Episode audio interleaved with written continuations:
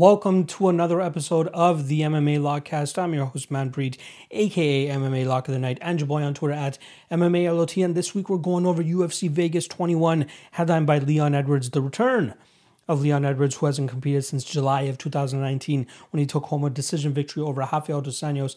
He fights short notice Belal Muhammad, who's coming in a quick turnaround. A month ago, he just beat Dhiego Lima, but unfortunately, Khamzat Chimaev pulls out, and we get Belal Muhammad stepping in to keep Leon Edwards active. Now, I'm very excited to break this down, break down this fight for you guys, as you guys will hear me later on in the card. But I'm just glad to get a high level fighter like Leon Edwards back into the cage. The guy deserves one of those higher level fights, and that's what they've been trying to get him. And not to mention, if he went out there and beat Woodley like he was scheduled to do uh, back in March of last year, probably would have been fighting for a title uh, late last year. But here we are ton of bad luck for uh, Leon Edwards in terms of getting back into the cage, but I'm very much looking forward to seeing him compete. And this is a good step for him to go in there and fight a guy like Belal Muhammad, who's on a bit of a run himself. Four straight wins, uh, not to mention that uh, you know amazing performance he had against Dhiego Lima back in uh, February 13th. But a ton of great fights on this card here. I mean, it's littered with some solid uh, spots. Misha Cirkunov versus uh, Ryan Spann, Dan Ige versus Gavin Tucker. Uh, ton, a ton of fun fights. Very much looking forward to breaking it down for you guys and talking about it from a betting perspective. Uh, before we do that, make sure we always go over to our betting recap, something that a lot of people completely neglect in their podcasts. And that is just not something that you should be doing, especially if you want to remain transparent and if you want to be well respected within the community. Make sure you guys go over your last bets. Just saying. All right, let's get into uh, the plays here. I only had two plays, and we're going back to that old school lock of the night format. Just like I told you guys last week, we're going one lock of the night play, one dog of the night play, slow and steady wins the race, and that's exactly what we're doing. So, lock the night play comes through. Four units on Sean Brady minus 196. Great line. Happy to get that line. Uh, and, and, he went out there and did what he did. You know, I mean, I, I, believe there was just one small part where we had had a hiccup in that first round where Jake Matthews landed a good shot. It ended up being a trip that eventually got Sean Brady on the ground, but Brady did a good job in terms of recovering and controlling the rest of that round, and then eventually getting the submission in round three. Kid is super talented. Can't wait to see how they continue to build him up. But this Jake Matthews win is a big one for him and a big one for us as well to get uh, our lock of the night plays back on track. Uh, and then we had a dog the night play, which kind of fell on his face, minus 1.5 units on Joseph Benavidez at plus 112. The, the you know, not much to say here. I, I, will admit when I'm wrong. I was wrong here. Askarov is much better than I expect him to, to be. Uh, I know the kid's talented, you know what I mean? But I just didn't expect him to go out there and beat Benavidez the way that he did. And that just happens sometimes, you know what I mean? We, we predict 12 fights a week, sometimes 15 fights a week. We're going to get some wrong. Just saying. I thought Benavidez still had the chops to go out there and beat a sc- scrambled king. Unfortunately, he just wasn't able to. And Askarov gets the W that night it is what it is. We end up losing that one, but we still end up 0.54 units up on the night. All that matters to me is that we're hitting the lock of the night plays, and that's what's going to matter to me moving forward. That's my main focus. You guys come to me for a lock of the night play. I give you a lock of the night play, and we're going to continue to hit them at heavy, at a heavy clip. I mean, if you guys go over to my Bet MMA tips that I like to keep updated on an event to event basis that everybody should be doing, uh, you guys see that my big favorites, which is minus 180 and worse, uh, I'm hitting at an 81% clip for a 15% ROI, and that's what I should be focusing on. And that's what we're going to be focused on on moving forward for the rest of the year. And uh, you know, the highest I'll go is minus 350. I'll never try to pass minus 350 unless there's absolutely nothing left on the card that I don't trust my money on. And there are two spots that I trust my money on this this weekend, but I ended up going with one of them, and you guys will figure it out once we get into the actual breakdown. So again, plus 0.54 units on the night.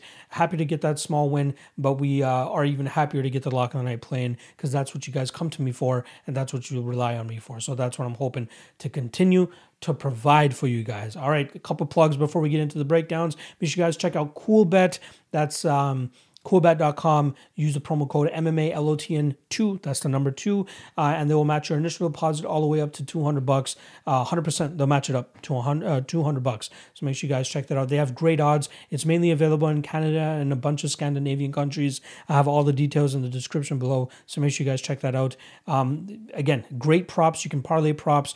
Great odds as well, too. That's where I managed to snag. Um, uh, there's a, there's a line within the last couple weeks where I was just like I'm very surprised that I was able uh, that I was able to get it um, on this website at that line. I believe it was the Alexis Davis line at plus 173. That was a very very solid line that I was able to snag there. Uh, even Jared Gordon plus 120 I managed to get on there as well. So yeah, check out Coolbet. Secondly, check out the Patreon five bucks a month. You guys get early access to the breakdowns. You guys get early access to the picks. Obviously, the picks usually drop for free on Fridays, unless I'm on a three event winning streak and I have expect a three event winning streak to be right around the corner. So make sure you guys get a jump start on that stuff. Uh, we got a great Discord community as well too. Those guys are freaking amazing. I love chatting it up with them on a on a daily and regular basis, just breaking fights down and talking shit. And then the best bets and props article. I'm adding a live betting aspect to that as well to help you guys be prepared for you know just live betting a fight. You know you want to make sure you have your ducks in a row before the fight actually starts, so then when shit starts to fly, you know you'll you know that you're prepared prepared and ready to go and pull the trigger where you need uh, to pull the trigger.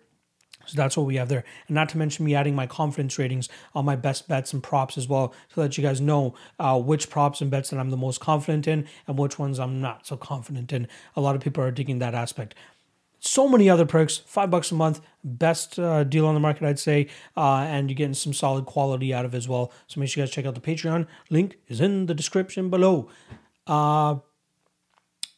What is the, there is one more thing that I want to touch on, and that is uh, I've let a couple people know already. Uh, March 26th is going to be the last day that your boy is going to be reporting to a nine to five. Your boy's doing this shit full time, and it's all thanks to you guys. So I want to give a big shout out to all the subscribers, all the people that like, all the people that follow me on Twitter, all the Patreon members. It's all thanks to you guys that I'm able to finally do this thing on a full time basis, and I can't wait to do it. Um, you know, I'm, I'm going to be adding ACA, I'm going to be adding LFA, I'm going to be adding Bellator. You guys are going to get a ton more content out of me, and it's going to be my 100% full focus, and I'm doing it the right way.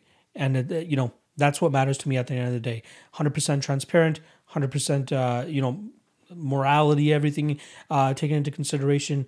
I'm, I'm here for you guys and, and giving you guys the best reads that I can possibly give on a fight to fight and an event to event basis. And again, it's a dream come true. I didn't truly believe, you know, three or four years ago when I started this damn thing that I'd actually be able to do it. But here I am, two weeks away from doing this thing full time. And again, it's thanks to you guys. So shout out to you guys for allowing me to do that. All right, let's get away with the sappy shit. Let's get into the breakdowns. Uh, hope you guys enjoy them. Again, like and subscribe the video if you haven't already. And if you guys want to support your boy a little bit more, the Patreon link is in the link below. Five bucks a month best way to support your boy and continue this journey on to uh, giving you guys the best breakdowns possible on a week to week basis. All right, good luck on your bets and enjoy the breakdowns. Jason Witt versus Matthew Semelsberger. We got minus 120 on the Semi Jedi, I believe his nickname is, or Semi the Jedi, and uh, plus 100 on Jason Witt. If you do look at a couple other uh, bookies, you will see probably a better line on Jason Witt as well, but plus 100 is roughly the line that is widely available. Um, let's start off on the Jason Witt side, right? This is going to be his second fight in the UFC with the legitimate uh, training camp. His first fight was against Takashi Sato, where he came in on super short notice uh, and lost that fight within a minute, uh, but then came back and looked amazing in his fight against Cole Williams, taking him down pretty much at will, and then eventually submitting him in the second round. So saw a great performance from him there and sh- showed off what he truly is about as a full MMA uh, fighter and not just a guy that got knocked out in less than a minute by Takashi Sato. Semelsberger, on the other hand, had a little bit of an abbreviated training camp against Carlton Minus, both of who I believe, you know, both fight both fighters accepted that fight on somewhat short notice just to fill out a card, and we saw a great performance from Semelsberger that night, being able to keep the fight at distance uh, and just you know being more uh, having more volume and having more damage on his strikes as well compared to you know Carlton Minus who just doesn't really have the greatest pop on his shots. Had decent volume from what at least we saw on his regional tape, but when he actually got into the cage, he was having a lot of time uh, a lot of struggles against a guy in Semelsberger who just hit way harder and uh, you know was much more active and much more uh, you know, showing a lot better movement as well too. Now, the the the knock on Semelsberger from my end is more so his takedown defense. It doesn't look the greatest on the regional scene, and for him, the regional scene was really not that long ago. Like this is only his second fight in the UFC, but you're seeing him in past fights getting taken down and controlled. And I feel like uh, you know Jason Witt will be the best wrestler slash best jiu-jitsu player that he's gone up against up until this point, and I think it's going to truly cause him some problems. I like to make the comparison here with Semelsberger and Danny Chavez from a couple weeks ago, where they had a great debut, but you have to kind of look at their opponent and the lack of resistance that they brought to the table uh, compared to how good they actually looked. Now, I don't want to, you know, completely shit on Semelsberger here. He looked great in that debut, and he did what he should have done against a guy like Carlton Minus. But now you're going up in the level of competition. And Jason Witt, you know, maybe not a top 15, top 10 guy at this point in time, but def- definitely levels above of what Carlton Minus was bringing to the table in Matthew's debut in the UFC. But Jason Witt, he's going to bring a completely different game. He will be outsized, you know, by three inches on in the height and as well as uh, five inches on the reach. But that reach and height and size disadvantage doesn't really matter once this fight is actually taking place on the ground or in the clinch position, which is where I think that Jason Witt will be successful in getting in the get getting this fight there.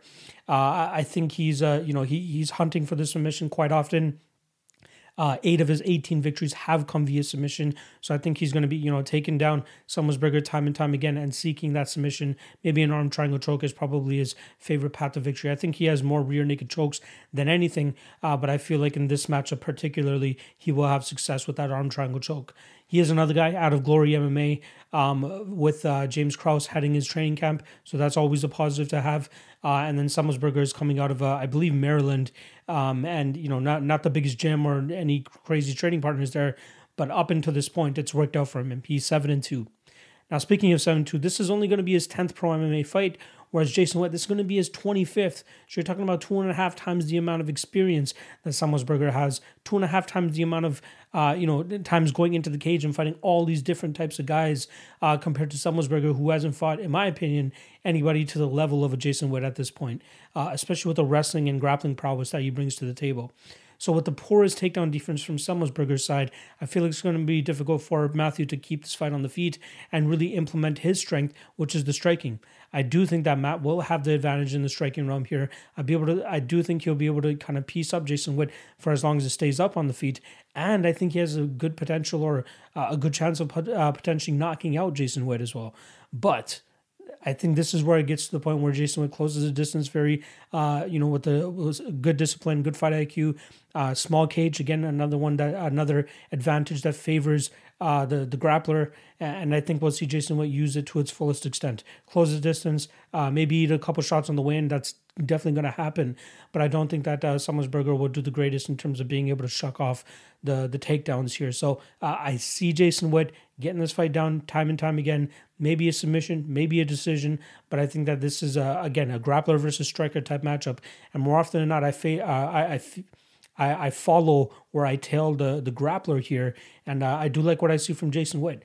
Jason is one of the two favorites that I truly, or two underdogs that I really like on this card, and it was kind of difficult trying to pick between the two. But uh, I ended up going with the other dog as an official bet. But if I were to make one more official bet for a dog, Jason Witt would be that guy. So I like Jason Witt here. I think he gets the takedowns, and I think he finds a submission as well. So I'll go with Jason Witt to win this fight via second round submission. Jinh Frey versus Gloria De Paula. We got minus 190 on the UFC newcomer Gloria De Paula and plus 165 on Jinh Frey. Let's start off on the Frey side, who's uh, coming off of two straight losses now to Kay Hansen, where she got submitted. I believe that happened in the third round. And then she lost a decision to Loma Lookboonmee, who, you know, easily won those first two rounds off of her tie clinch and striking and, and absolutely beating up Jinh Yu Frey in those close quarter exchanges. Then we see Jinh Yu Frey go out there and land a beautiful takedown right off the bat in that third round, but unfortunately was not able to keep the fight there for the majority of that round. Fight gets back to his feet, and we see uh, Luke Loma once again have success in the stand up, have success in the clinch, and Frey just could not get any of her game off. Now we're starting to see the the the regression of Jinh Frey. She's 35 years old.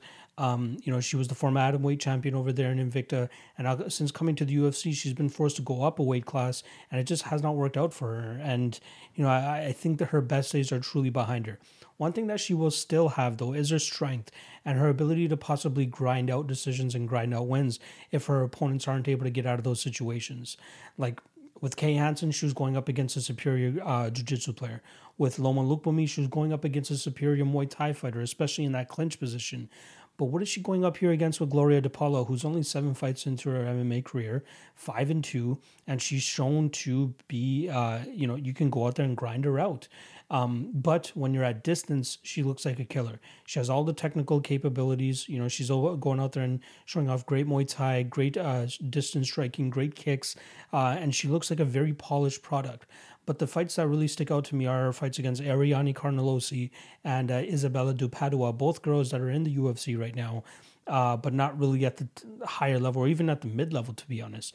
Like Isabella de Padua, if you guys remember, she was the one that stepped in on super short notice uh, against Ariane Lipski and made Ariane Lipski look, you know, much better than she's ever looked before. Uh, and De, de Padua was able to do a good job in terms of continuously moving forward, pushing DePaula up against the cage, dragging her to the ground, and getting a bunch of uh, c- control time as well from the top position. Frey could absolutely do that. You know, I mean, I think Frey could push her up against the cage, make it a dirty fight, you know, drag it to the ground, show that takedown that she did against Loma in that third round, um, and possibly, you know, you know, just win the self of control time. However, I just think that she is starting to regress. I think that we're seeing DePaula kind of come into her own. Do I agree with her being up there at minus 190? Probably not. Like, I'm picking her to win. Don't get me wrong, but I just think that um, we need to see a little bit more from her before I can invest in her. Like, early thoughts were her as a possible lock in the night play, but I always think back to what my guy Scott Shelvok always says is that think macro, not micro. And for right now, we only have a micro uh, sample size of uh, De, Paula. You know, I mean, she looked great on the contender series. She won three rounds. Uh, you know, stuffed a couple takedowns. Even when she got taken down, we saw a decent offensive guard. But that's just against a girl that was three and zero or four and zero at the time. You know, Jinh Yu Frey's been around for a while now. She has 15 fights on her record, but she's been fighting all these different types of women, all these different types of styles. And obviously, age isn't on her side at this point in time. But if she's able to go out there and make this a grimy fight, put you know, don't give DePaula the the the room that she needs to operate, then you know the, the people with that minus 190, minus 200 and DePaula are going to be you know itching their head a little bit.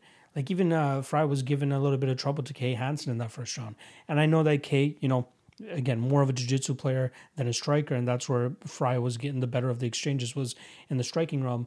So I do expect DePaula to get the better in the striking realm here. But uh, once it gets wrapped up and and these women are like you know trying to clinch up with each other I feel like the strength of Frey will start to show itself. But I just don't have the most confident confidence out there to go out there and lay the money on her. With that said, I'm not going to be going out there and laying big money on DePaula as well because this, in my opinion, this is a great test for her. Go out there, showcase that you can go up against a fighter that's going to be physically stronger than you. Uh, you know, show off that you can, you know, shock off some takedowns, uh, maintain your distance, and get your striking going she's going to be up against it, especially in the smaller cage too. So if Frey is able to kind of, you know, push her back a little bit with some feints or a couple of striking exchanges, she can just bull rush forward and start pushing DePaula up against the cage and making it a grimy, dirty fight. And that's what would, um, you know, really allow Jinh Frey to find some success in this fight. So experience, no matter, no doubt about it. It's obviously on the Frey side. Strength on the Frey side. Um, grappling could be on the Frey side as well too. Uh, but DePaula, you know, solid jiu-jitsu, at least from what I've seen thus far. I just didn't like what I saw from the De Padua fight, which was like just less than two years ago, and it was only three fights ago for her. So it's not like we haven't seen the chinks in her armor. And Frey absolutely has the capabilities to make this a tougher fight than it should be but I do like the the, the striking mechanics and uh, the the you know the tendencies that we've been seeing from DePaula in terms of maintaining her distance, getting her work done in the clinch as well too. She has some pretty good knees from there. I don't really rate her second last opponent, even though she even though she was undefeated going into that fight. I think she was only three and zero or four and zero at the time, but the girl was completely outsized against DePaula, and she was very much struggling to try to get this fight to the ground. And DePadua was obviously outsized as well, but she was able to get the fight to the ground. Uh, but Frey, I gotta believe, is the strongest fighter that DePaula has fought to this point. So that gives me a little bit of concern. So I will still lean the De Paula side. I'm going to be a little bit more hesitant on it than most people seen and seem during this fight week. Uh, but I do think she will be able to keep it at distance, get her strikes off. If it does end up in the clinch positions, get a couple knees off, and then break, and then start doing your work again from distance. Um, and yeah, I think she pulls off a, a decision victory here, but it's going to be much closer than people think. I don't have the utmost confidence out there to go actually pick and bet Jinh Yu Frey, but I think people need to be uh, skeptical about like just, you know, gunslinging uh, De Paula uh, parlays here because I think it will get a little bit sketchy if Frey is able to you know close the distance and use her strength to her advantage. I think she has decent cardio as well too, so that should help her in this situation. Uh, but again, De Paula still young, 25 years old, has a ton of time to grow. She just needs a lot more experience. And if we're able to get that out of her, I think uh, she can tr- turn into a pretty bright prospect in this 115 pound division and maybe start to run uh, things for the women's divisions with her uh, significant other, who I believe is Mayra Bueno Silva. But yeah, I do like DePaula here. I think she wins by decision, but this fight's going to play out uh, a little bit closer than most people are expecting it to. JJ Aldrich versus Cortney Casey. We got minus 150 on JJ Aldrich and plus 130 on Cortney Casey. Let's start off on the JJ Aldrich side of things, who we haven't seen since UFC 246, I believe it was, back in January of 2020, where she lost a very close split decision to Sabina Mazo. Now, if you go to MMA decisions, you see over 70% of the fan votes came in on Aldrich, thinking that she won rounds one and two, and obviously round three to Sabina Mazo, who had great, uh, you know, Muay Thai clinch control, good control up against the cage, and did a ton of damage against uh, Aldrich, especially with their knees in that round. But the first two rounds, we see a, a, great game plan from Aldrich, which is just continuously moving forward and then picking her shots to throw that one, two down the middle. Her southpaw stance really causes some issues for her opponents, but the thing that is the best about her is her uh, commitment to her combinations. Like sometimes you'll only get two or three strike combinations out of her, but you're getting very impactful ones that actually show the damage on uh, her opponent's faces, just as we saw from Sabina Mazo after two rounds with going with uh, JJ Aldrich and trying to stand in the pocket and exchange with her. Um, Aldrich does a good job of with her footwork and her movement, and again, her southpaw stance really causes issues for her opponents, especially if they're not the greatest in the uh, in the striking realm. Now, Sabina Mazo again, she did a good job in that third round to take the fight back, and I think that there was a judge that you know probably shouldn't have, or at least two of them uh, that that were a little bit skeptical regarding that second round. It seemed like um, Aldrich definitely had that in the bag, especially with the amount of damage that she was able to uh, incur on won Sabina Mazo that night. The fight before that, we saw the Lauren Mueller fight. I thought it was 1 1 going into that third round, and that's where we saw JJ really start to turn it up, land some big shots on Mueller starting off that round, and really set the, set the tone for the rest of that round. And she was able to cruise to a decision victory in that. And that was the night that I actually had her as a lock of the night play at the same price tag that she's currently at here against Cortney Casey. And I was hella confident in it, and thankfully it came through that night. Uh, before that, goes in against Maycee Barber and steals that first round. Again, commitment to her combinations and her strikes pays dividends in that first round against Maycee Barber. Uh, drops her on her butt, I think twice, but unfortunately for her, she just was not able to uh, deal with the power that Maycee Barber has in that second round. And Maycee Barber is probably one of the hardest hitters in, in that division as well. So not the worst thing in the in the world for JJ Aldrich to kind of succumb to that type of power. She's definitely not going up against that type of power here against Cortney Casey. Uh, and, and, then before that, she came through as a dog of the night play for me as uh, against uh, Polyana Viana, and I got her pretty much at openers. Uh, you know, th- this was a little bit earlier into my handicapping world, so the unit sizes weren't as bigger. But I caught, got her at plus two forty, which I thought was absolutely insane, and I believe she closed around that plus one thirty five, plus one forty range, and she still had a ton of value at that point. You know, Polyana really struggled to get the fight to the ground, and even when it got there, she just wasn't the most effective with JJ. You know, I believe at that time was a purple belt now she's a brown belt. Uh, her, her submission defense was definitely on point, and it helped out with her to secure the victory that night. Cortney Casey, on the other hand, she's been flipping uh, wins and losses over her last five fights. She's 203 in her last five. Um, you know, the most notable win in that stretch was her Angela Hill fight, where she actually beat uh, Hill uh, via decision, and it was quite a close fight. You know, we saw Angela Hill have uh, trouble in terms of dealing with the amount of output and some of the takedowns that uh, Casey was landing in that fight, but a very, very close fight. Again, that's just Angela Hill. Uh, as you guys will hear later in this podcast about me breaking down her fight with Ashley Yoder, she just fights super close.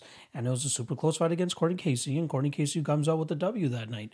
Uh, so, so good win for Casey there. The Cynthia Calvillo fight is one that I like to lean on here, though, where she you know, she's going to be dealing with a similar style with JJ Aldrich. I think the difference between Calvillo and Aldrich is that Calvillo, I think, is a little bit more of an aggressive grappler and better jiu-jitsu player. Uh, and she moves a little bit better than JJ Aldrich, or at least moves more than JJ Aldrich. Maybe not better, but just more than her.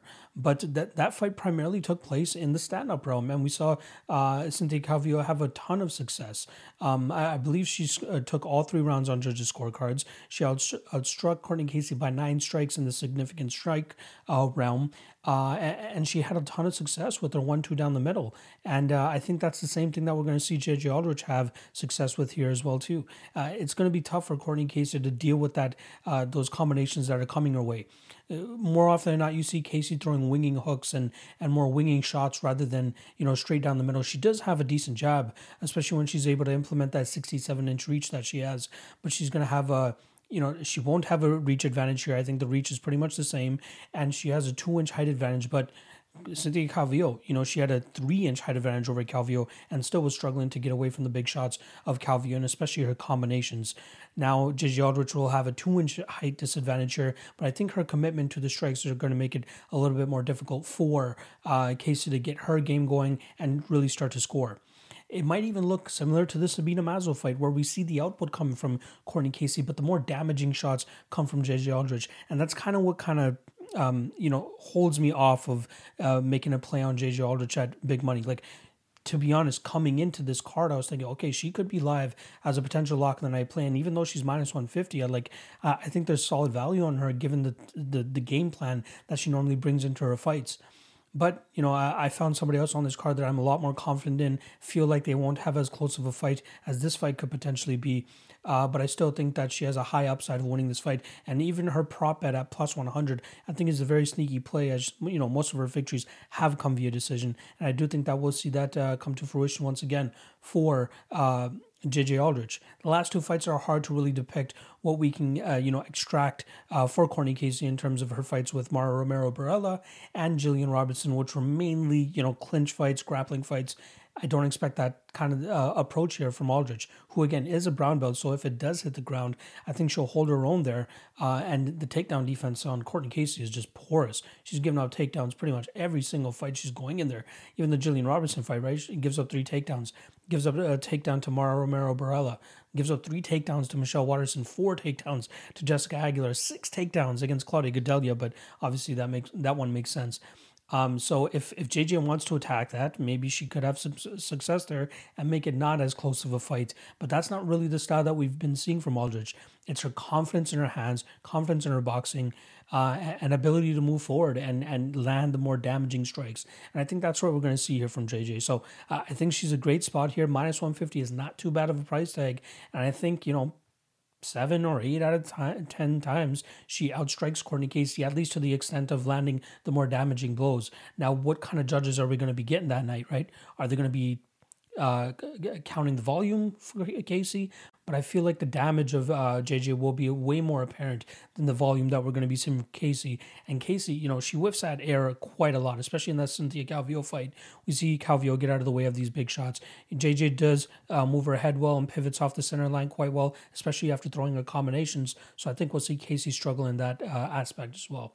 So I'm going JJ Aldrich. I'm taking her to win this fight by decision. Uh, and yeah, I, think she's a very solid spot uh, eh, th- this night on this card. Uh, and once again, I'll take her to win this fight via decision. Nasrat Haqparast versus Rafa Garcia. We got minus 380 on Haqparast and plus 315 on Rafa. Let's start off on the Haqparast side, who's coming off an unfortunate weight miss when he was supposed to schedule, or when he was scheduled to fight Arman Tsarukyan. I believe that was supposed to be the UFC 257 card. He falls off that card. Uh, you know, takes a little bit of time off, and now he's right back at it, uh, fighting a UFC newcomer here in Rafa. I believe Haqparast was supposed to fight Don Madge uh, this weekend. Unfortunately, Madge pulls out. That would have been a great fight. I was really looking forward to that one. But now he gets um, somewhat of a layup here in Rafa Garcia. Uh, last time we saw uh, he uh, went out there and ha- uh, won a decision victory over Alex Munoz. That's quickly after he had gotten knocked out by Drew Dober. So I'm sure he just wanted to get that bad taste out of his mouth. And uh, he did just that. You know, gets in there against Munoz, gets the victory, and gets back on the winning track. He's still only 25 years old, which is crazy to believe. But the kid has a ton of potential and a ton of time to truly flesh out into being a complete mixed martial artist. But what's his bread and butter? It's his striking, right? He uses his distance very well. His one two is sharp, quick, and uh, you know very uh, fast down the middle, and it does definitely causes his opponents a ton of trouble. He moves very well. His kicks are good as well, and I think that he'll definitely have Rafa beat in the striking realm. Now, if we're talking about the wrestling realm, I feel like um, if if uh, Rafa wants to get this fight to the ground, he's going to really struggle. Uh, Haqparast has shown solid uh, takedown defense throughout his UFC career, and I feel like that uh, a guy like Rafa who is struggling to get down guys from past opponents, especially on that combate facing, he's going to struggle in the UFC as well. Now at 12 and 0, he seems like he has a flashy record. If you watch his Instagram, you see that he's training with guys like Marlon Chito Vera and BJ Penn in there a couple times, uh, Brian Ortega. I believe it's the RVCA. I might be completely off on this, but I think that's the gym that he's uh, training out of, which is Jason Parrillo's gym. But uh, you know, at 12 and 0, a couple UFC veterans under his belt, the guy seems like he is ready to come to the UFC. 26 years old, still young in the game, and uh, but once you actually watch him fight, I think it's a little bit difficult to draw how he's truly going to win this fight unless Nasrat's chin is completely gone and we see him knock him out. But I'm a fan of Nasrat's ability to maintain distance, and I think that's where uh, Rafa will have trouble here. We're talking about Rafa having a three-inch height disadvantage, and not to mention a four-inch reach disadvantage. If uh, Nasrat's able to keep this fight on the outside and just pick him apart and possibly knock him out later, uh, I think he truly has the to ability to to nullify the striking that's coming back from uh, Rafa. And Hafa is more of a guy that uses his hands, not much of a kicker. Likes to you know put, throw his jabs out there, uh, but uh, you know has decent power as well. But I think that um, his inability to find Nasrat's chin is going to be his downfall here, and I think that Nasrat will be very live to potentially knock him out too. Again, the guy's twelve and zero. Oh. He hasn't been knocked out, um, or he hasn't even lost a fight. But this is another level of competition. You're talking about going from Humberto Bandenay to Nasrat Haqparast. It's just a completely different level. So I think the line is absolutely accurate. I wouldn't be surprised if it reaches minus 500 by fight time, but I do like Nasrat here. I think he wins this fight quite easily, and uh, I'll take him by KO, probably second or third round. I think we've seen Nasrat go out there and absolutely nuke this guy. So I'm going with Nasrat via, let's say, third round KO. Rani Yahya versus Ray Rodriguez. We got minus 290 on the UFC veteran Rani Yahya and plus 245 on the sophomore Ray Rodriguez. Let's start off on the Rani Yahya side, who we just don't get to see a lot of, right? The guy has fought, I believe, an accumulated uh, 22 times in the WEC and UFC era. And, uh, you know, he's 15 and 7 in that stretch. But most of the guys that he's fighting or used to fight aren't even in the UFC anymore. One of the statistics that I dropped out there for you guys, or at least facts, uh, was that two of Rani Yahya's opponents have come against guys that are currently in the UFC um, Eddie Eddie Wineland and Luke Sanders, and then two of his losses are against guys that are in the UFC, which is Ricky Simon and Joseph Benavidez. The rest of those 18 guys are no longer in the UFC or are either retired at this point in time. So he's been around for a while now. Uh, he's 35 or sorry, 36 years old. Will be 37 uh, down in September, but he still goes out there and shows decent, uh, you know, qualities. One thing that I think that is a lot or very much overlooked in his game is his striking.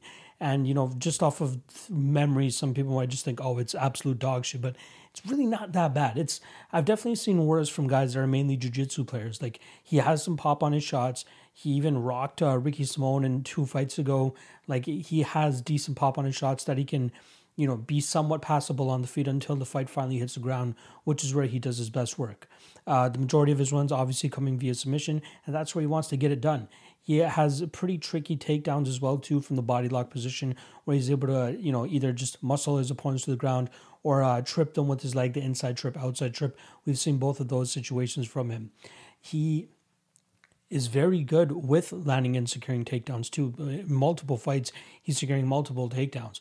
Obviously, not able to secure one against Ricky Simon, but can you really, you know, blame the guy? Like it's freaking Ricky Simon. Uh, he managed survive three full rounds with him. Uh, you know, even rocking him at certain instances. Uh, and then the Enrique Barzola fight, he takes the first two rounds and then gets absolutely whooped in that third round. But Barzola is a very strong fighter himself too, with a very top, uh, solid top pressure game as well. Um, I think that's what a lot of people are overlooking going into this fight against Ray Rodriguez is that you know, when you see Yahya losing these later rounds or losing these later rounds to the point of getting 10 8 he's fighting decent competition. Like uh, Barzola, a lot of people are sleeping on that guy, but he's quite good. Solid grappler, solid striking, very strong as well too. So that's something that people need to remember. Uh, but then when you see him fighting guys like the Henry Brioneses, the Russell Doanes, and Luke Sanders, you see him able to get the fight to the ground and pull off his submissions, uh, and that's just the way that it rolls for for Haya for Yahya. You know, minus two thirty against Briones, minus two twenty against Russell Doane minus 105 against Luke Sanders and pulls off the victory there, minus 115 against Ricky Simon two fights ago. You know what I mean? Uh, and then obviously in the Barzola fight comes in as a heavy underdog, wins those first two rounds with his grappling and his pace, and then obviously shows a little bit of his cardio issues later in that fight. I believe out of all the decisions that he's been in from the WEC and the UFC days, he's only in one fight won the third round. And I think only a couple fights where he's actually taken a 10 8 in those rounds. But again, I don't think any of those guys are to the level of Ray Rodriguez. And I mean that you know, in a in a positive light for past uh, Yahya opponents. Ray Rodriguez, Ray Rodriguez, in my opinion, is not the best uh, fighter out there. But I don't even know if he truly deserves to be in the UFC. He got a shot on the contender series, lost to Tony Gravely via finish, goes out there and beats a guy that is seven and twelve, and then gets jumped right into the UFC uh, super short notice, and then loses within a minute to Brian Kelleher, going right into his fatality move, which is that guillotine choke. Uh, he is a black belt apparently, but he's gotten submitted several times at this point, um, notably by um, uh, Chris Gutierrez, who's pretty much just a striker. I'm, I'm surprised that, you know, uh, okay, I don't want to say just a striker. You know, Chris Gutierrez has a solid all around game, but he's mainly known for his uh, for his striking and his Muay Thai and mostly his calf kicks. Yet we see, uh, you know, Gutierrez going out there and submitting a guy like this. I think Yahya absolutely dusts the floor with him. I don't see this fight even making it to the third round. I think Yahya has the takedowns to go out there and you know secure it against a guy like Ray. Ray doesn't have the greatest takedown defense. You know, in that fight against Andy Perez, the guy that was seven and twelve, um, he went into that fight as a minus ten fifty favorite, a huge favorite. Yet that fight plays out hella close, even though he finishes him in that third round. Not what you want to be seeing from a minus ten fifty favorite and then you know justifiably so comes into the uh, Brian Kelleher fight as a plus three fifteen underdog. So people do understand that you know he's not at that level. Even here against Yahya, plus two forty five dog. You know, I, even if it wasn't a submission victory from Kelleher last time, I still expected him to be a big dog here against Rani Yahya. Now, I don't think that he's going to be able to stuff the takedowns of Yahya. I think Hani will be able to get this fight to the ground, and I think he'll be able to pull off a submission relatively quickly. The spot that I wanted to make my lock of the night play was the uh, fight doesn't go to decision at minus 190. I highly doubt we see um, Ray Rodriguez pull off a knockout here in what is that 20 in 24 or 23 fights he only has three knockout victories um, and the only people to knock out Yahya in his career are Kid Yamamoto and Joseph Benavidez. Even at this point in his career, like he's still going three rounds against guys like Ricky Simon and Enrique Barzola without getting finished. So yeah, his cardio may not be the greatest in the third round, but it doesn't drop off like this to the point where a guy like Ray Rodriguez should be able to beat him. I'd be very surprised if we saw Ray Rodriguez get a stoppage over Rani Yahya here. Um, but yeah, I think Haya, Yahya gets this fight to the ground relatively easily and pulls off submission pretty quickly as well too. I think his um, let's see what his inside the distance line is currently at because that that's something that I was looking at. Again, my lock of the night play would have been the fight doesn't go to decision for this because instead of playing uh, Rani Yahya at minus 290 for fight doesn't go to decision, you're getting uh, minus 185, which is I think which I think is a great line. Uh, over under two and a half minus 155 under two and a half is great. But Rani Yahya to win by submission plus 110, not too shabby. Yahya to win inside the distance plus 100 on a couple spots. So I think that's a good spot as well too. I think Yahya definitely wins this fight without much resistance.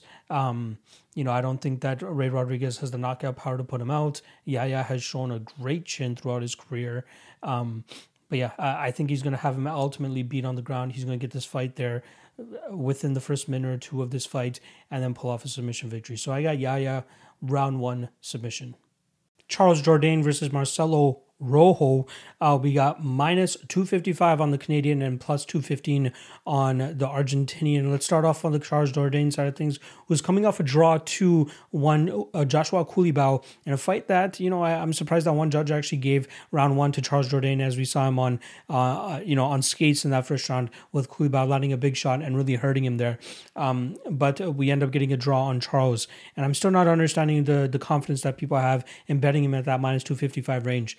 Now, I'm a big fan of Charles, right? I've been following this kid since his amateur days uh, back in the day and uh, all the way through TKO and obviously coming into the UFC now. But I think that Duho Ho Choi fight was probably his kind of uh, kryptonite uh, in, terms of like how it was bad for Alexander Hernandez to knock out Beneil Dariush. Now he's just being fed to the wolves, and you know he's going to start coming up uh, short. You know, Andre Fili, much higher level of competition at that point in time. The Joshua Culibao fight, that's the level of competition we want to see Jourdain going out there and competing against and start to accrue that experience within the UFC to, you know, truly flourish into a proper star. You know, he was a minus 450 going into that Culibao fight, and he didn't look like a minus 450 at all. Now he's coming into this fight at minus 255 against a fighter that has, what, six, seven more fights than him? Um, uh, probably a tougher time on the regional scene as well than we saw Charles Jourdain go up against in, in TKO. I mean, he lost that fight to TJ Laramie, who showed a great game plan in terms of continuously taking him down and grinding him out, just like one Desmond Green did as well. Uh, but uh, Rojo doesn't strike me as a guy that's going to be taking that approach he seems like a guy that's out there for entertainment, right? We pretty much know this guy for having that T Rex uh, celebration that he had after knocking some guy out. And, uh, you know, he's great. He seems entertaining. He throws with a ton of heat, throws spinning shit every now and then. But his main go to seems to be going out there and trying to knock you out. He has a decent ground game as well, but I think that Charles might have him beat him in that aspect. Uh, but I th- see this fight mainly playing out on the feet. And with that said, you know, the, there's the flashy style of Jourdain and then the power coming from Rojo. So I wouldn't be surprised if you see Rojo actually land a bomb in that first round and potentially take out Jourdain. However, I'm going to go with Jourdain here because I do think he will be able to maintain the distance, use his case to keep Rojo on the outside, and really just get his game going that way. But it's too much to to to shell out minus 255 on Charles Jourdain. Like you're telling me that you're getting the same price on Leon Edwards. I'd much tr- rather trust Leon Edwards against Belal Muhammad than Jourdain against this UFC newcomer in Rojo. So Rojo could, you know, spring the upset. It's absolutely there. So I want to be uh, you know, all all privy to go out there and parlay Charles at minus 255. But uh, this should be a fun fight for as long as it lasts. I'll go with Jourdain to win this fight later, probably second or third round submission. I think that's definitely something up his uh, sleeve. And, you know, Rojo in his last five. Um, fights. He's been submitted twice, most recently by John Castaneda, who's in the UFC now. Doesn't really see much of a submission threat in the UFC, more so of a, a guy that likes to throw his bungalows and knock people out. So I think Charles will have the advantage there. And if he's smart, that's the place that he should get this fight. Try to nullify the power coming back his way from Rojo and then truly get his game going with his jiu-jitsu. So, hmm.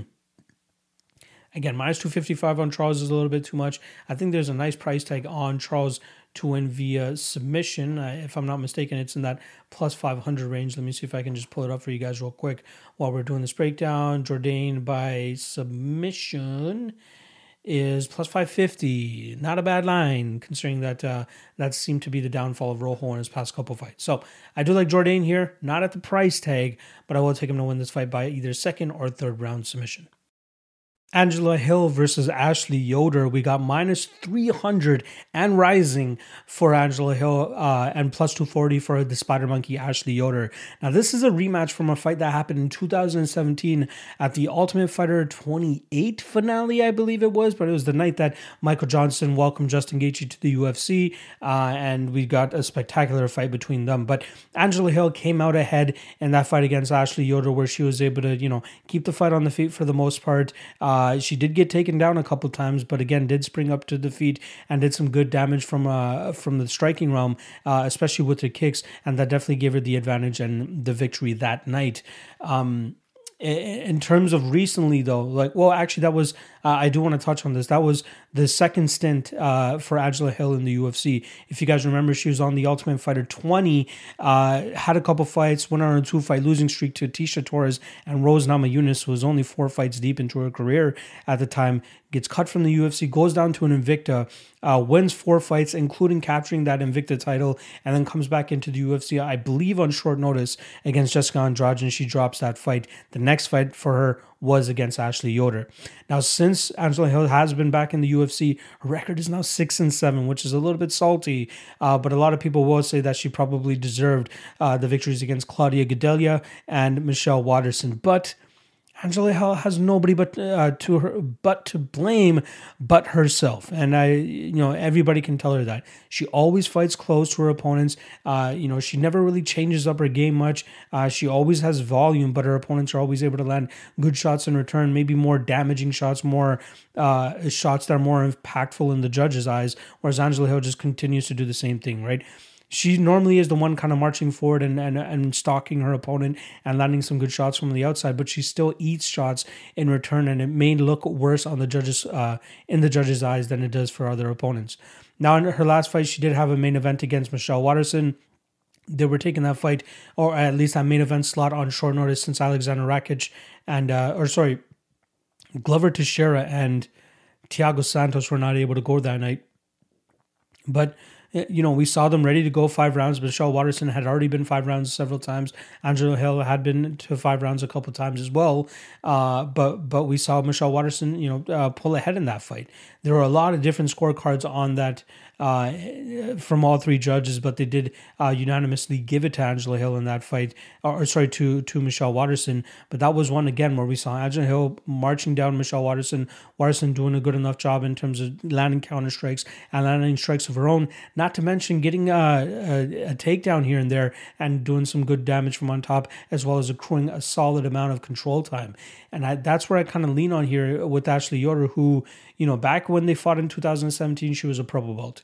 And she's just been working her butt off. And now she's a black belt. So I feel like if she does get this fight back to the ground and back to the positions that gave Angela Hill some fits, she might be a little bit more uh, you know, uh, might be a little bit more disciplined and be able to keep that top position and not really let it get away from her like she did in that fight against Angela Hill the first time around, right? Uh, we saw her fight Miranda Granger last time around, and uh, I believe she dropped that first round, and then the second and third, we saw her truly start to come forward, uh, get the takedowns uh, relatively quickly as well too, and even enough to get a 10-8 on pretty much all three judges' scorecards uh, in that third round against Miranda Granger. So uh, Yoder is improving on a fight-to-fight basis though. Now they both still have salty records, 12 and 9 for Hill, 8 and 6 for Ashley Yoder, um, but I think that um, you know Yoder being slightly younger at 33 years old 36 for Angela Hill. Uh, I, I, think this fight should be much closer in terms of odds. Now, I'm not talking about like pick 'em or minus 150 or something like that, or, or sorry, or like a minus 120, minus 125, but I still give Ashley Yoder roughly like a 40 ish percent chance of winning. You know, plus 300 would indicate that she has a 25% chance of winning. And I think that's a little bit too optimistic, especially if you're a, an Angela Hill backer. We know she fights close fights. Why are you willing to pay the chalk on a woman that uh, on a woman that fights close fights like this? And I don't care if they you know fought each other in the past and Angela Hill beat her that time. It wasn't a blowout by any means. You know, I mean, Angela uh, Ashley Yoder still shows that she kind of has a, have the chops to go out there, take her opponents down, use her size and her strength strength against them. You know, she's gonna have a four inch height advantage here as well as a five inch reach advantage I think she she will be able to close the distance here, bully Angela Hill up against the cage, get her to the ground. Not to mention showing off that work that she's been doing at Dan Henderson's training camp. You know, I mean, a, a, lot of the work that you see uh, on her IG and and some of the footage that's being released is her working up against the cage, working up against the wall, uh, trying to get takedowns from there. But that's her game. Get that black belt going, and I'd be surprised if we see Angela Hill keep the distance consistently for 15 minutes.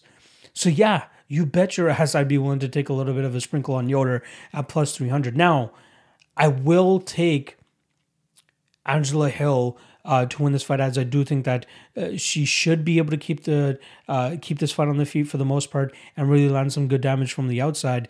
But I'm not counting out Ashley Yoder. Uh, you know, if this was a uh, a 50-50 fight in terms of the, the odds, I'd probably lean uh, Angela Hill here in terms of making a bet on her um, or actually not even a bet, but at least um, saying that that that you know, okay, it, this is a fight that Angela Hill should win. But at the odds that are currently indicated, again, they're only going to get worse. I only expect them to get worse as the fight week goes on, as I believe that people are going to continue to parlay uh, Angela Hill in this spot, and I think that's going to be a very bad mistake.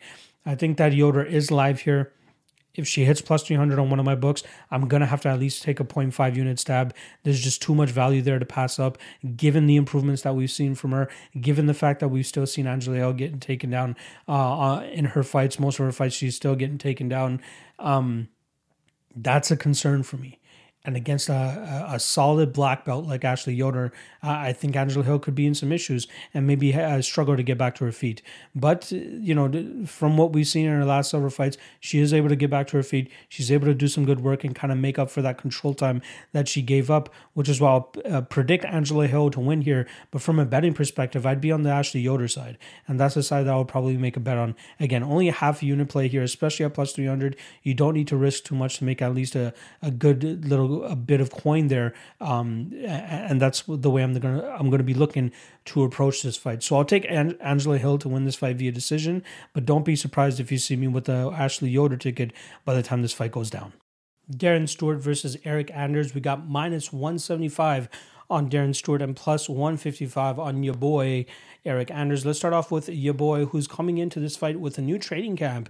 He's over there at Fight Ready. Uh, most people remember uh, that gym for. Uh, I'm pretty sure the one they're the ones that broke away from uh, the, the goddamn the MMA lab. Um, you know, I believe Coach Eddie Cha, not to mention uh, Mr. Santino, I believe his name is. I I can't remember. Uh, um, oh, sorry. Uh, something DeFranco, something DeFranco, I believe his name is. Uh, it's just slipping the, the tip of my tongue right now. But uh, yeah, that, those are the people. Uh, Henry Cejudo mainly trains out of that gym as well too. But uh, that that's the gym that he chose to go down and hopefully reinvigorate his career. You know, I mean, he's um, He's coming up on 34, 35 years of age at this point in time. Uh, he really needs to turn things around if he wants to make another run for it. You know, especially considering the run that he had coming into the UFC. You know, uh, knocks out uh, Rafael Natal, goes to a decision against Marcus Perez, and then for some reason gets a, a, a main event slot against Lyoto Machida, gets outstruck there and loses that fight um, via decision, via split decision, albeit and then since then has gone on a, a, three and four run. Not to mention it could have been two and five uh, had he lost to Tim Williams, uh, which it seemed pretty likely he was going to. Uh, but then he knocked him out with about 18 seconds left in that fight. Uh, since then, lost three straight fights to Thiago Santos. That was a super short notice fight for both guys, going up a weight class as well too. I believe he just couldn't answer the the bell for round four, loses that fight, uh, gets outstruck by Elias Theodorou or a, a volumed, I should say, loses a split decision there, and then loses a decision to Khalil Rountree or Thai Lil at that point in time. That's where we saw uh, Khalil really change his game and start to implement Muay Thai striking into his game and uh, pretty much picked apart Eryk Anders and just Anders could not do anything about it. Then he gets two very favorable matchups afterwards, right? Vinicius Moreira finishes him. Uh, Gerald Meerschaert, very close fight, could have gone either way, squeaks that one out, and then he loses the fight to Christoph Jotko being, uh, you know, absolutely um, outworked in that fight, outvolumed in that fight. We saw uh, Eryk Anders accrue close to six minutes of control time in that fight, but still wasn't able to get the judges nod there. 0 for 5 on takedowns, uh, but he was heavily outstruck by Christoph Jotko in that fight. D- uh, Darren Stewart, on the other hand, is coming off a loss to Kevin Holland, but he finished that fight very, very strong. It was a split decision loss, too. And let's just see where Kevin Holland is at this point, right? After that fight, I believe uh, he beat uh, the Charlie Ontiveros super short notice, and then goes out there and takes out Jacare Souza in very uh, emphatic fashion, and now finds himself in a main event slot the uh, next week. So Darren Stewart is right there. That that snapped a three fight winning streak for him, where he uh, beat uh, Bevon Lewis by decision, uh, went to a split decision against Deron Winn, probably deserved that fight regardless, unanimously, and then submitted Maki Pitolo, and then ran into Kevin Holland. We know what we're getting from Darren Stewart, right? A guy that's a great technical striker, has some power on his shots, and an ever improving game all around. Uh, he is still getting taken down by his opponents. That's the that's the the the issue here. You know, gives up eight takedowns to Edmen Shahbazyan and gives up six takedowns to Deron Winn, one takedown to Maki Pitolo, um, uh, one takedown to Carl Roberson. Obviously, uh, Deron Winn and Edmen Shahbazyan, great grapplers and great wrestlers. Uh, but, uh, you know, even in the Deron Winn fight, right, gets taken down six times, but continuously gets back to his feet and still wins that fight just off of damage alone. Um, here it's more so like the technical fighter against the more raw, powerful, athletic fighter in Eryk Anders. Eryk Anders has just been getting away with his athleticism, with his strength, with his power for the majority of his career, and he's just I think he's ever going to be play, forever going to be plagued by that. He's never going to be the most technical fighter, and I think that he's going to have to lean on his uh, grappling and his strength to pull out the victories in his fights. Darren Stewart, I think, is just going to have him covered in those realms in terms of you know outstriking him on the feet, making him feel the uh, the the brunt of his shots. But both guys are relatively low volume, and that kind of concerns me in terms of which way to side here. I do side with Darren Stewart as I believe he's the you know better overall MMA fighter here, but I could absolutely see an instance where where Eryk Anders just pushes him up against the cage and uh, slows this fight down as much as possible and makes it even more difficult for Darren Stewart to get his shots off.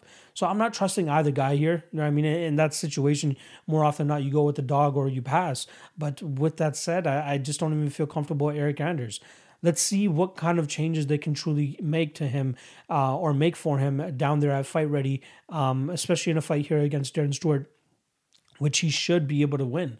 Um, but I, but I still favor Darren. You know, the it's just the strength and the possible grapple slash clinch fucking that we could potentially see from Eryk Anders here.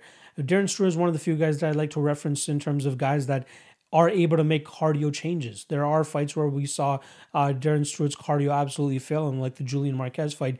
Then we see him come out there and go a hard two or three rounds against other guys, and you don't see that cardio issues plague him any further. Uh, I think his cardio has been improved, and I think that's a part of his game that probably won't rear its ugly head again. But uh, it comes down to him potentially getting out grappled here, or just out clinched, I should say, pushed up against a cage, controlled.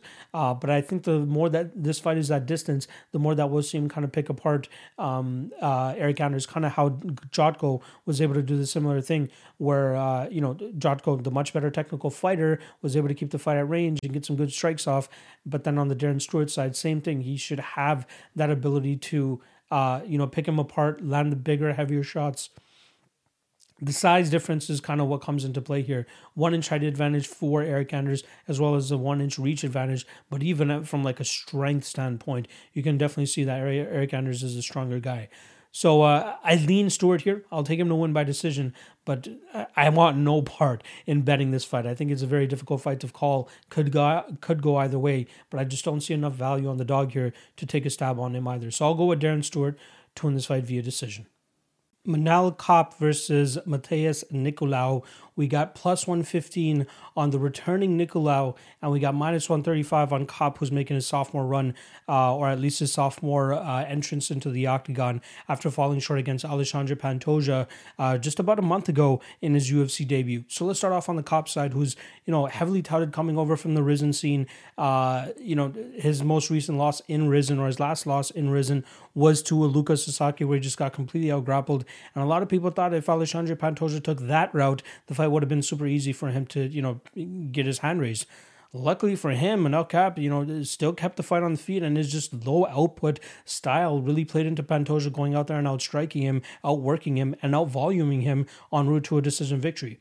I don't think there was much controversy regarding who should have won that fight, as Kape was just a little bit too lackadaisical in that cage, you know, dancing, doing all this crazy stuff, trying to like show off, but you know, ended up losing the fight just because he just wasn't as focused on the fight. But that just that's just how he fights. You know, he needs to get into a groove in the cage, and you know he needs to drop his opponents. And I think he's heavily reliant on knockdowns and knockouts to get his victories. And if he's not able to to do so, uh, he ends up on the losing end. Uh, and I think that's a very tough task here against Matheus Nicolau, who I think has him covered pretty much everywhere.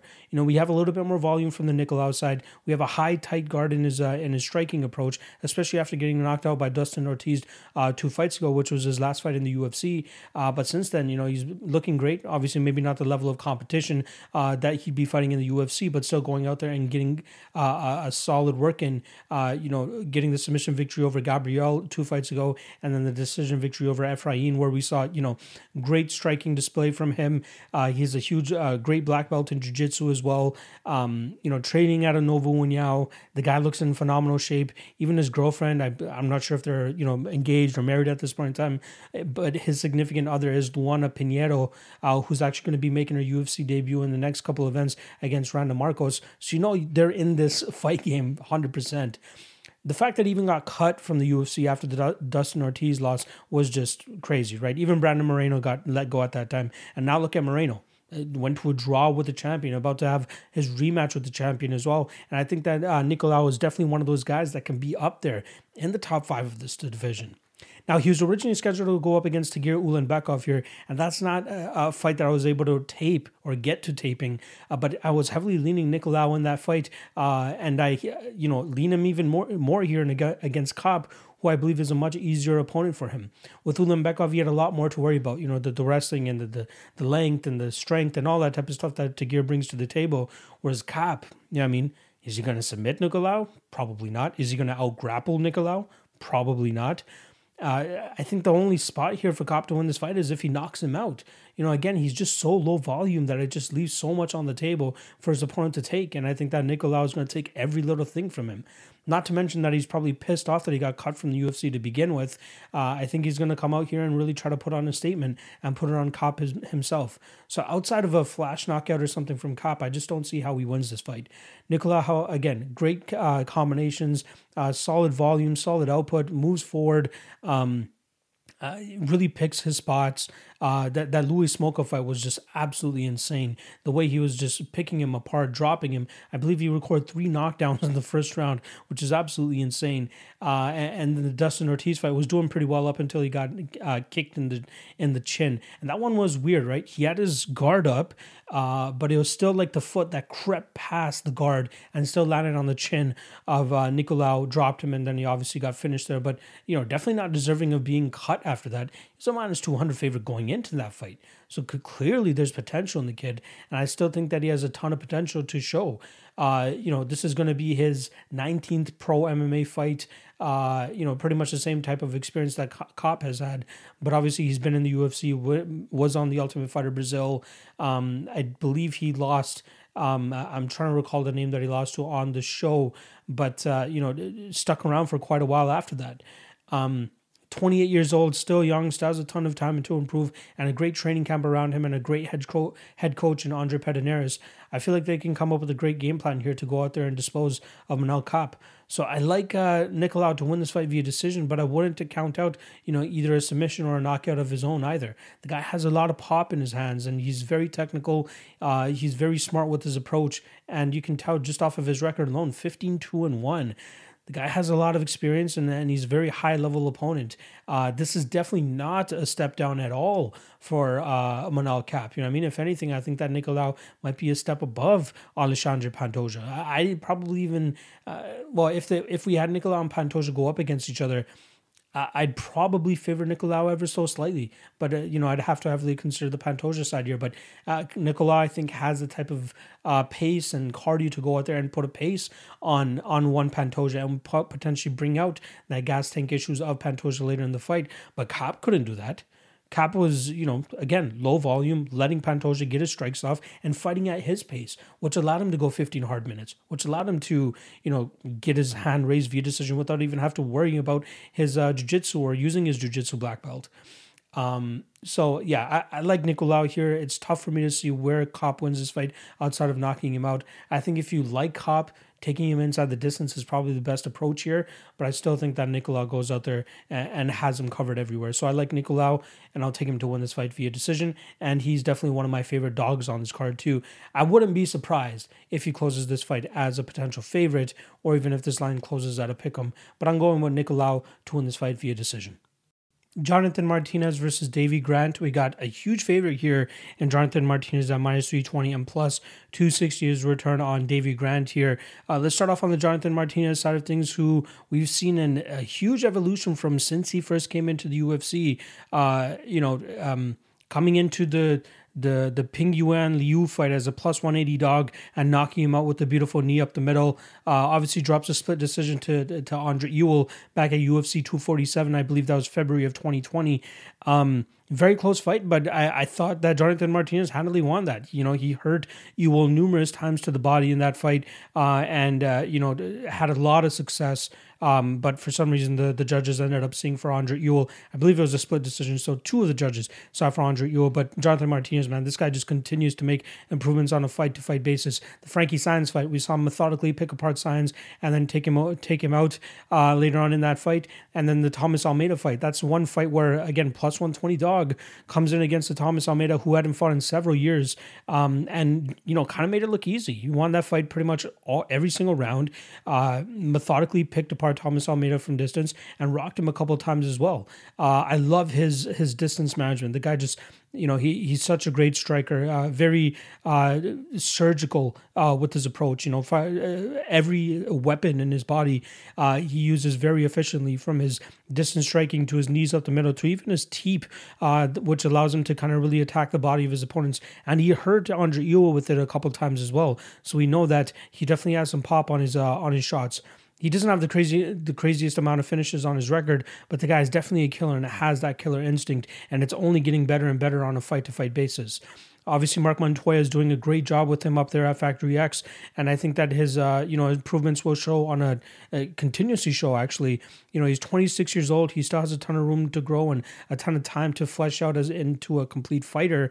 Um, and you know David Grant being on the on the you know on the wrong side of 35, um, you know he's going to have a tough time kind of dealing with this young upstart and Jonathan Martinez who just doesn't really let the foot off the gas. And I know he definitely learned a thing or two from that Andre Ewell fight, even though he deserved to win that fight. Um, you know, he he had a lot of success there in terms of um, continuously going out there and, and, putting the pressure on one uh, Davy Grant or on one uh, Thomas Almeida, Frankie Saenz, and even Andre Ewell himself. But I think that this fight will mainly be contested on the feet. My only little bit of a qualm here would potentially be if uh, Davy Grant uh, decides to grapple here. Uh, you know, he has a couple, or most of his wins, I believe, have come via submission, uh, and he can be strong in those uh, sequences. Like in his fight against Gregory Popov, he knew he was outstruck on the feet or outgunned on the feet, yet was still able to go out there and kind of uh, make it a difficult fight for uh, for Popov by mixing in those takedowns. Uh, that's something that he chooses to, uh, you know, approach and pursue in most of his fights, especially when he feels like he's threatened on the feet. So I think that could be a, a side here that he goes with uh, against Martinez. However, I think the, the, the aggressive style of Martinez will keep Davy Grant on the outside.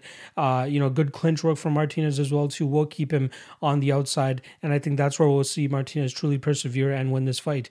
I, I think there's a high upside of uh, Martinez possibly knocking out Davy Grant. Uh, you know, he he does have a ton of power, and his stinging shots will start to add up, and I think that we'll see it start to take an effect on Davy, and I think we'll see him, uh, you know, put him away. Uh, the the Davy Grant fight against Martin Day, you know, that that's a fight where we see Martin Day not really adjust to whatever strikes are coming his way, not to mention the combinations that were coming his way. And, uh, you know, the, it was the same combination that David Grant was throwing for the majority of that fight, which I believe was a, a, left or right hook to the body and then a left or right hook up up top. It was just opposite hands. Um, and, you know, it was the, ended up being that hook that put out Martin Day's lights. Um, but yeah, I, I, like Martinez here. I think he takes this uh, pretty much on all judges' scorecards, but I wouldn't be surprised to see a late finish either. So I'll go with Martinez to win this fight via third round KO. Dan Ige versus Gavin Tucker. We got minus 155 on Dan Ige and plus 135 on Gavin Tucker. Let's start off on the Dan Ige side of things, who's coming off his first ever main event slot where he went up against Calvin Kattar, came in as a pretty hefty underdog at plus 225, uh, and won one round off for Calvin. The rest of the four were easy for Calvin.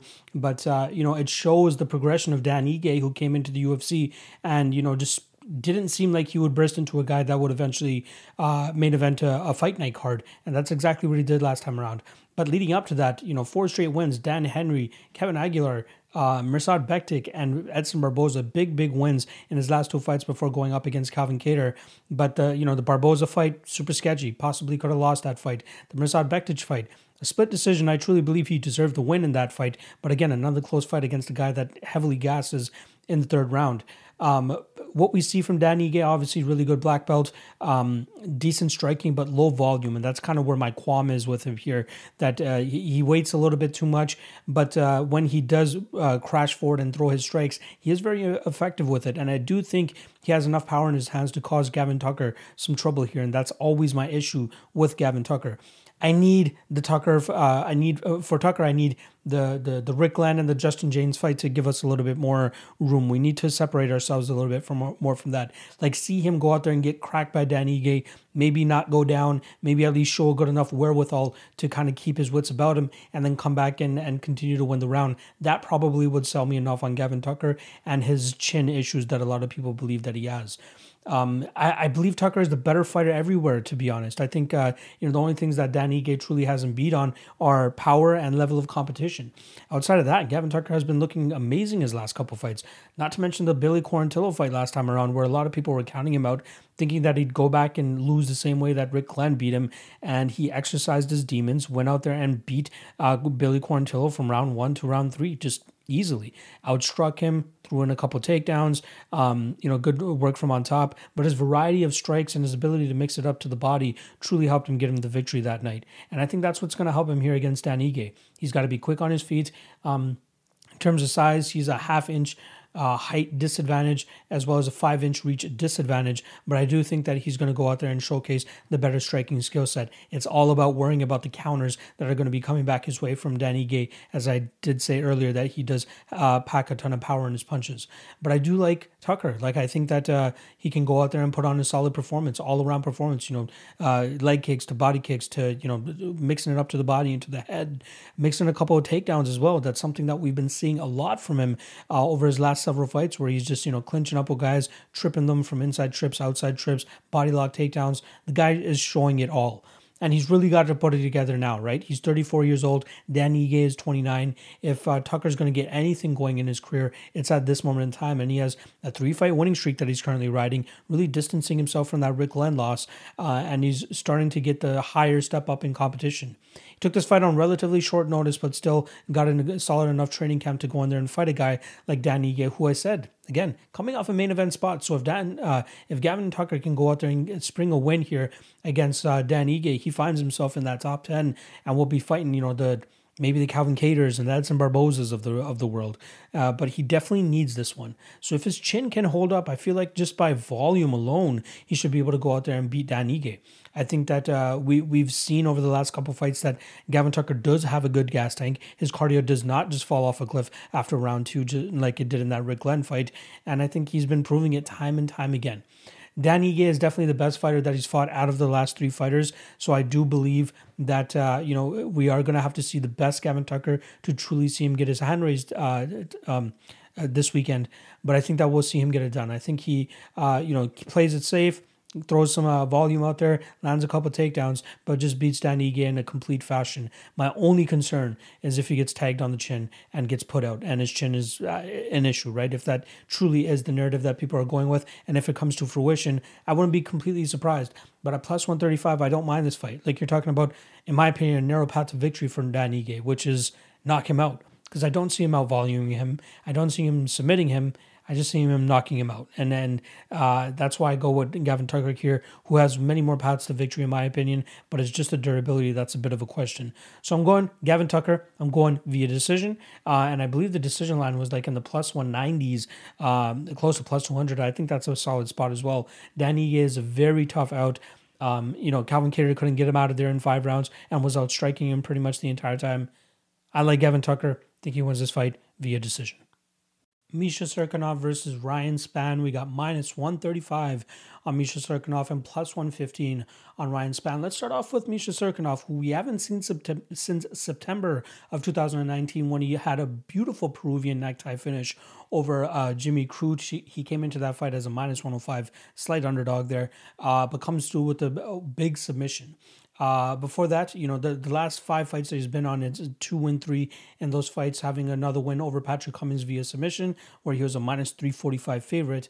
Um, but it, it, it's the losses to Volkan Oezdemir, Glover Teixeira, and Johnny Walker where, you know, you see his durability come into question, and that's always going to weigh on him. But you know, one thing you got to give those guys is they have great amount of power. Well, specifically the Volkan Oezdemir and Johnny Walker fights, those are the ones where you got knocked out by strikes. Uh, and then the Glover Teixeira fight, you know, just gets out muscled and out jujitsu. Like Glover Teixeira, no matter how old that guy gets, his jujitsu is always going to be on point.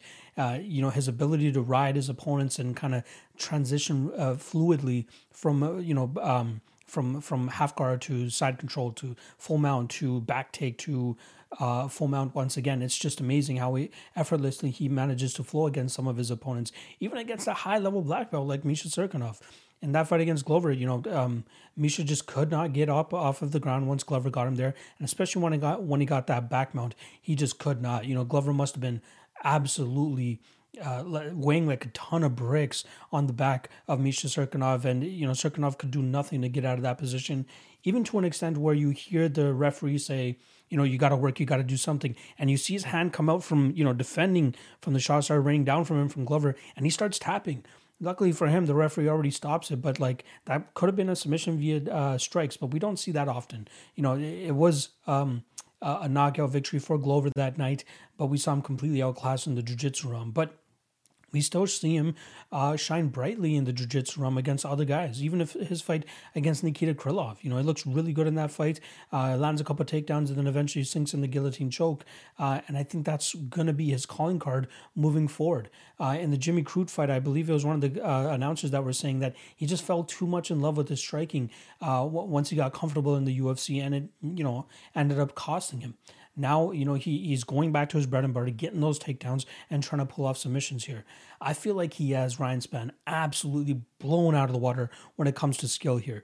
The only thing Ryan Spann will have eh, as an advantage here, well, a couple things is the height, two inch height advantage, the reach, two inch reach advantage, and then just his power. Like the, but even that, I feel like is a little bit overblown at times. Is he going out there and absolutely one punch knocking knocking out these guys? That's not really the case. You know I mean? Eh, he, I believe uh, he took Nogueira down in the ground and pounded him uh, and got a big win uh, that way. Uh, the submission over Devin Clark, that was a weird one where we saw Devin just not really do much. And then the Sam Alvey fight, man, that one is a big red flag. When you're when you're struggling to to put away Sam Alvey and and struggling to even win a decision against Sam Alvey, there's there's a lot of question marks regarding Ryan Spann's game uh, almost got rocked and dropped a couple times against Sam, and then obviously give up that third round huge, uh, where Sam Alvey had a ton of success landing some big bombs on him in that fight. We saw the cardio of Ryan Spann really give up that night as well.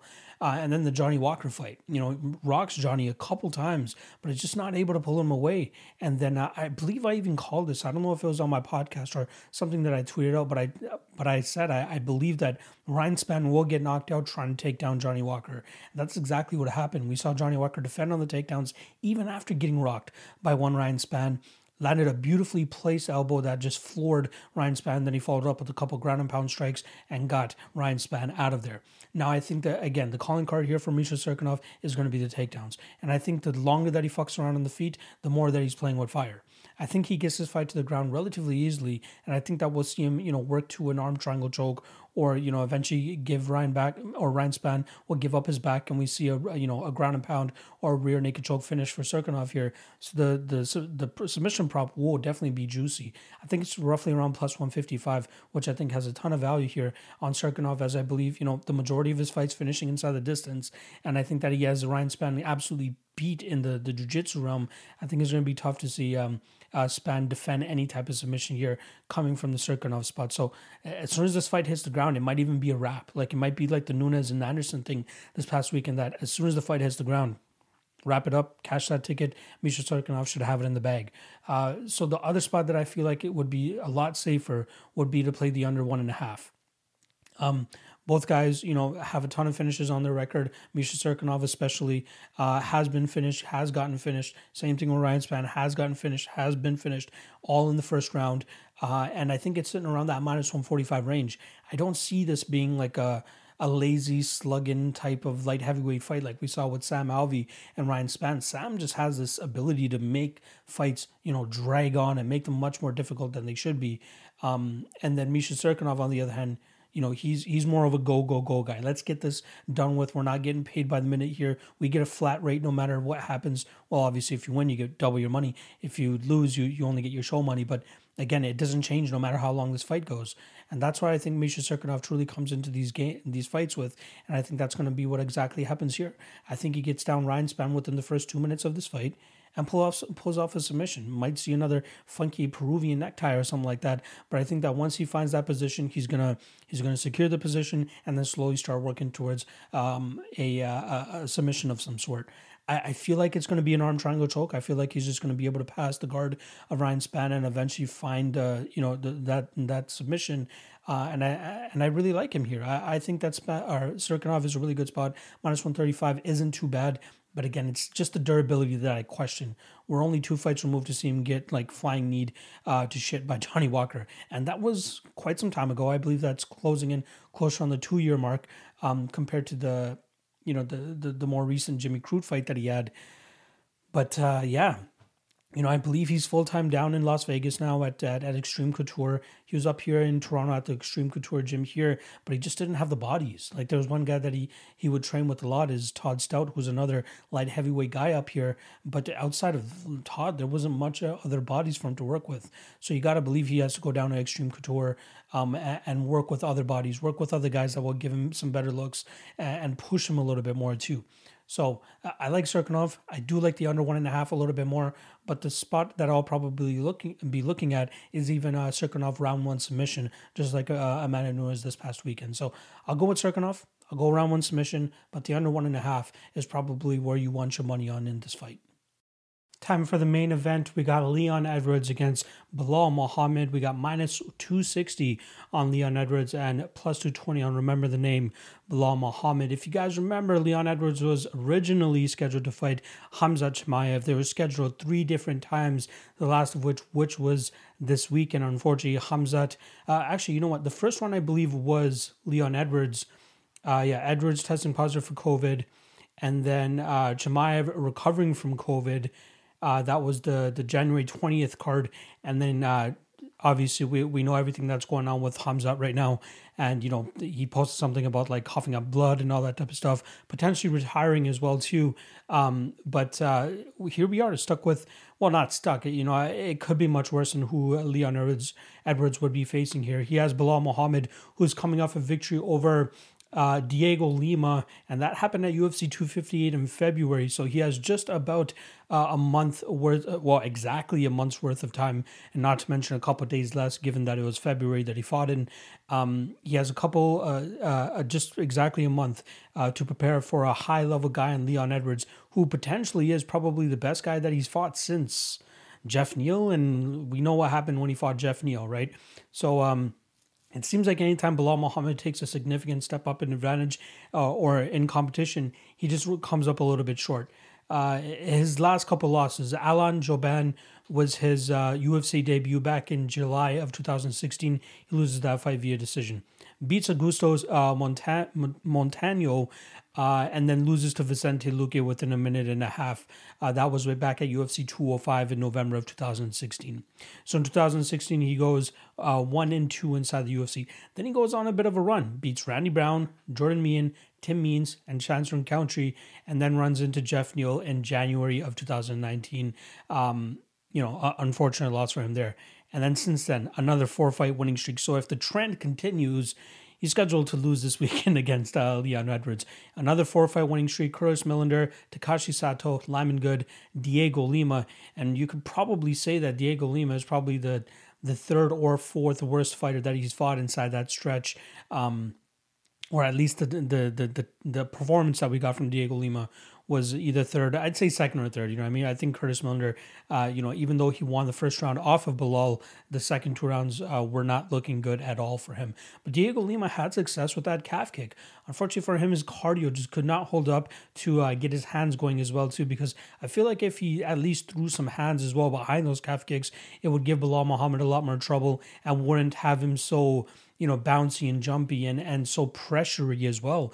Like he just didn't let Dhiego Lima breathe at all in that fight. And he pretty much broke Dhiego Lima, I'd say, halfway through that second round.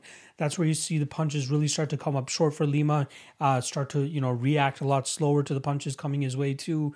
Um, you know, I, I like what we saw from Belal Muhammad and how he's kind of been transforming his game. But he's always been that kind of guy that's always energetic, you know, bouncing around a lot, has solid cardio, is able to put the pressure on his opponents. But once he's fighting guys that are, you know, that have him a little bit outskilled, or you know, he he isn't as confident in as you know staying in their face like he was against Dhiego Lima or against Curtis Millender, uh, then he's going to have trouble getting his game off. And I feel like he's going to have that trouble here against Leon Edwards, who is just you know super well rounded. Uh, the only real flaw you can say about him is the fact that we haven't seen him compete since July 2019 when he beat uh, RDA uh, via decision in a five round fight. Um, level of competition, obviously, way in Leon Edwards' uh, corner as well.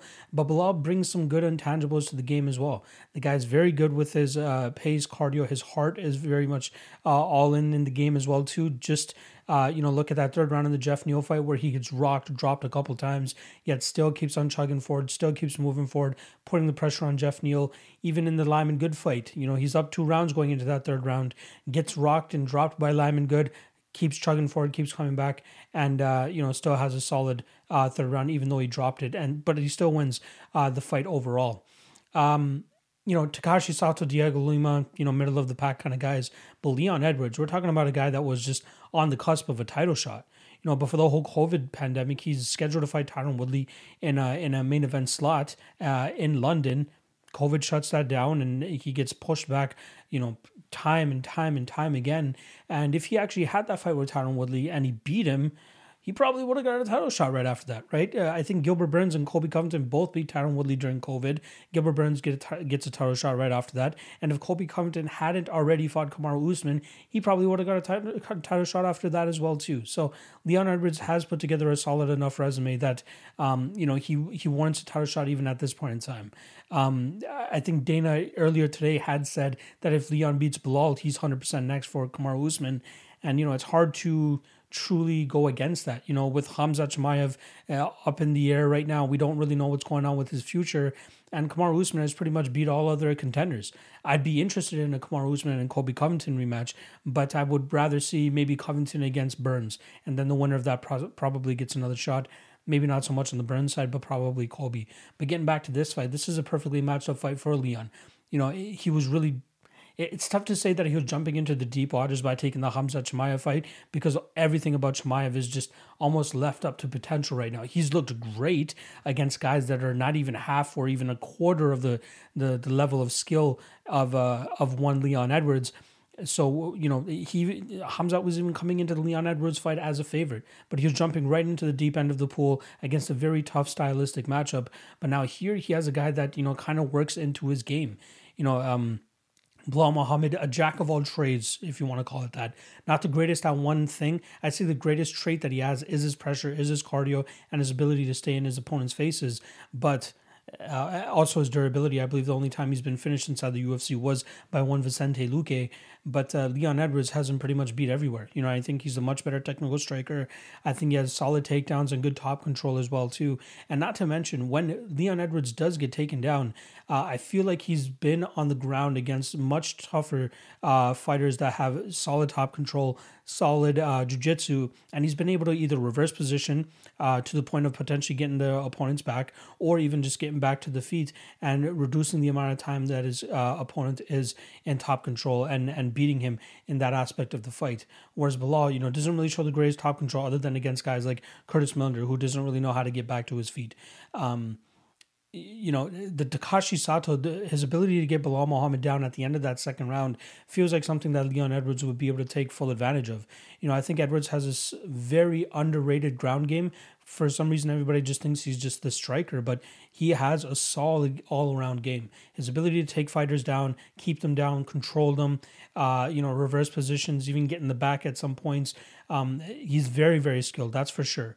Uh, he's pretty much landed a takedown in every single one of his fights outside, I believe, it was the Kamaru Usman fight, the Claudio Silva fight, which he, you know, why would you want to take the fight to the ground against a black belt like that? Um, and there was one more fight that I, that I'm just whiffing off the top of my head right now, but he does seek that. Like he seeks a complete MMA game whenever he's going out there and fighting his opponents. And I'm expecting the same thing here against Belal Muhammad. Now, the one, uh, you know, outside of the inactivity from Leon Edwards, there are instances where we start to see him slow down a little bit later in rounds, and not to the point of you know getting knocked out or or getting controlled or getting like 10-8 or anything like that. But I believe he dropped the fifth round against RDA, drops the one of the last two rounds against Cowboy Cerrone. Um, but there are times where he picks up, you know, the third round uh, against guys like Vicente Luque or even other opponents in the past. Um, but but I still think that he has Belal beat here. It's going to be tough that to see Belal truly push the pace that like he did against Dhiego Lima. I think he's uh, going to give a little bit more respect to Leon Edwards here, and he won't be able to get that game off just as well. So I, I, I like Leon here, maybe as, uh, via decision. Uh, Belal has gone a f- hard five rounds before in Titan FC, so I don't think this five round thing is going to be something that he's going to be shy of. I, I think he's up to the task, but my concerns are for him. You know, he's coming off a fight where he got his legs kicked off only a month ago, uh, coming in on short notice and taking a huge step up in competition. And we've uh, we've always seen that when he takes huge steps up in competition, like going from Chance Rencountre to Jeff Neal, he loses. Going from Augusto Montano to Vicente Luque, he falls short. So it's tough to find who his best win truly is. Maybe is Lyman Good his best win to date in the UFC? Jordan Mein, given how uh, you know he was forty fights into his uh, into his MMA career at that time, yeah, it's tough to see how uh, Belal truly overcomes this test here, unless Leon has dropped off a cliff in terms of his uh, you know his cardio or his just the ring rust is too much for him. I find it hard to believe that Belal will be able to pull off the dub here. So I think Leon wins this clean all over uh, the five rounds. Maybe drops a round or two, maybe later in this fight. But I think that Leon Edwards, given that everything that he's been through over the past year and a half, the guy's more than motivated to go in there, and get this job done, whether it's a KO, whether it's a decision but I don't think we see him mess up this opportunity, fall back down the ranks a little bit. Not to mention that that amount of time off that he's had. He's really got to get some work done, and he's got to do it right now, right here, right this weekend. And I think we see him do just that. So I like um, Leon Edwards here, and I'll give the durability edge to uh, one Belal Muhammad. So I'll say that we see Leon Edwards go out there and outpoint him for a five round decision. Couple takedowns, uh, you know, good significant strikes on the feet, uh, control up against the cage, and also I do I do want to mention the physical uh, advantages that uh, Leon Edwards will have here: three inch height advantage, as well as um, uh, as well as uh, I believe a two inch reach advantage, and then not to mention just the, the power. We we can definitely see that Leon Edwards will have the strength advantage here as well too. So uh, big fan of Low. Uh, it would be amazing for him to go out there and, and spring the upset here. But I truly believe if it, if it wasn't Leon Edwards coming off a year and a half layoff, this line would be closer to minus four hundred. So the fact that we're getting anything better than minus three hundred is beyond me. So I, I like Leon here. I think he's a very safe play this weekend. And uh, you know, don't be shocked if you see him as my potential lock of the night play, considering that uh, I feel like the rest of the card is a little bit lacking in spots that I feel that could, you know, you can drop a lock of the night play on. So potential lock of the night here with Leon Edwards, uh, and I believe he wins this fight via decision. And those are the breakdowns. I hope you guys enjoyed them. Uh, again, big shout out to the Patreon members. If you guys want to join the Patreon, link is in the description below. Five bucks a month, a ton of great perks. Shout out to Coolbet as well. If you guys sign up on Coolbet, use promo code MMA LOTN2. That's the number two. Uh, they'll match your initial deposit all the way up to 200 bucks. Um, uh, yeah, 100% they'll match it up. So make sure you guys check out Coolbet, a great betting website, probably one of the best that I've been using up until this point. And again, big thank you to you guys, all the support, all the subscribers, all the likes, even the haters shout out to the haters as well To You guys drive me to be even better and uh, you know be a better person. That's what it comes down to being at the end of the day. So shout out to everybody that's been uh, you know a, a, detractor, a supporter. No matter what you have been, you've created the MMA Lock of the Night brand. You've put some legitimacy behind the name, and now I'm able to do this shit full time. Can't fucking wait. All right, good luck on your best this weekend. I'll see you guys again throughout the week, uh, and hopefully Next week, I'll drop the podcast a lot earlier and hopefully aim for that Monday or Tuesday release. But uh, yeah, really looking forward to breaking down the upcoming fights for you guys. And we got some big fights on, on the horizon. All right, good luck on your best this weekend. Peace out.